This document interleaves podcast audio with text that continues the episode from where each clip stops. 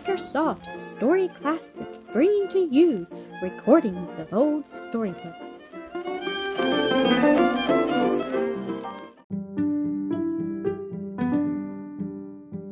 Scutari, Florence Nightingale, Episode 8.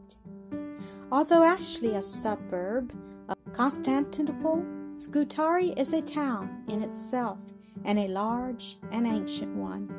In the earliest times of the great Persian monarchy, it was called Chrysopolis, the Golden City.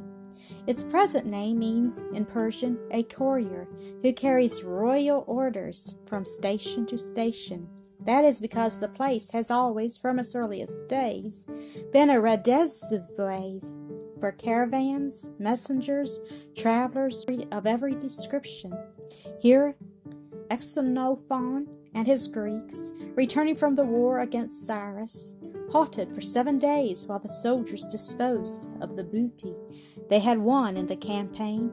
Here, for hundreds of years, stood the three colossal statues, 48 feet high, erected by the Byzantines in honor of the Athenians, who had saved them from destruction at the hands of Philip Lacedaemonian.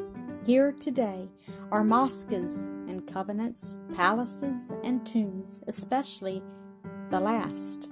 For the burying ground of Scutari is one of the largest in the world, and its silent avenues hold, some say, twenty times as many dwellers as the happy and noisy streets of Stamboul. It is a strange place, this great burying ground. Beside each tomb rises a cypress tree, tall and majestic.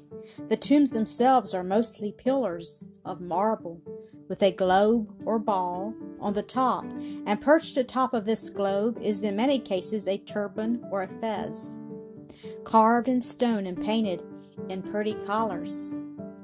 This shows that a man lies beneath. The women's tombs are marked by a grapevine or a stem of lotus, also carved in marble.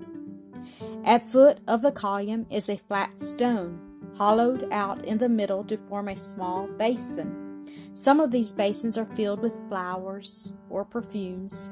In others, the rain and dew make a pleasant bathing and drinking place for the birds, who fly in great flocks about the quiet place.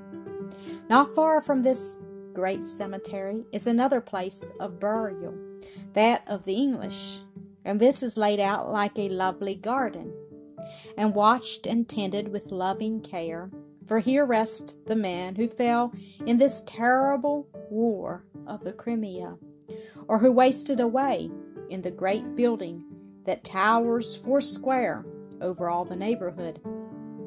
We must look well at this building, the Barrack Hospital of Scutari, for this is what Florence Nightingale came so far to see.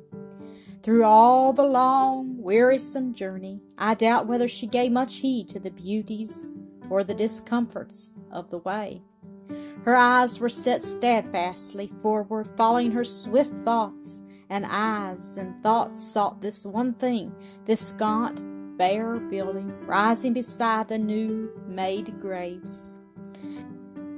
Thank you for listening to another episode of Acresoft Story Classic.